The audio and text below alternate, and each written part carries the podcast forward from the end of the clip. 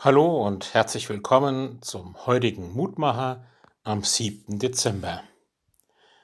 Wir hören auf die Losung aus Daniel 12, Vers 3. Die Verständigen werden leuchten wie des Himmels Glanz und die viele zur Gerechtigkeit weisen wie die Sterne immer und ewiglich.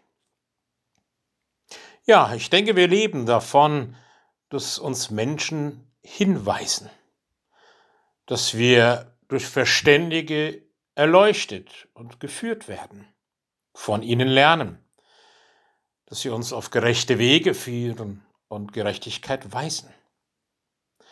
Ich glaube, wir können alle eine Geschichte davon erzählen, was wir von dem einen oder anderen gelernt haben, sei es von den Eltern oder Großeltern, von guten Freunden oder unseren Lehrern, von gebildeten Professoren oder von anderen, die uns mit Büchern oder anderen Medien geholfen geprägt und weitergebracht haben.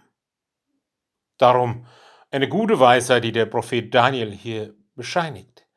Verständige werden leuchten und die zur Gerechtigkeit weisen, wie die Sterne immer und ewiglich. Ja, damit wird auch gesagt, es ist wichtig, dass wir mit unserem Leben auf etwas Höheres hinweisen. Es wird uns klar gemacht, dass unser Leben ist mehr als das, was wir hier so tun, sondern dass wir hinweisen auf den, der uns geschaffen hat. Über sich hinaus zu weisen, das ist unsere Lebensaufgabe. Christus ist das Haupt, der Erstgeborene der ganzen Schöpfung, so heißt es in einem Hymnus im Kolosserbrief.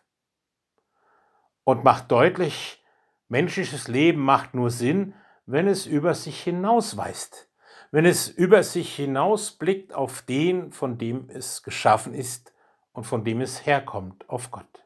Nicht der Mensch ist die Krone und Vollendung der Schöpfung, sondern die Ruhe Gottes am siebten Schöpfungstag, der große Shalom, der große Frieden Gott selber. Dazu lädt uns auch diese Adventszeit ein, über uns hinauszublicken auf den, der als Licht in diese Welt gekommen ist, damit wir Frieden haben.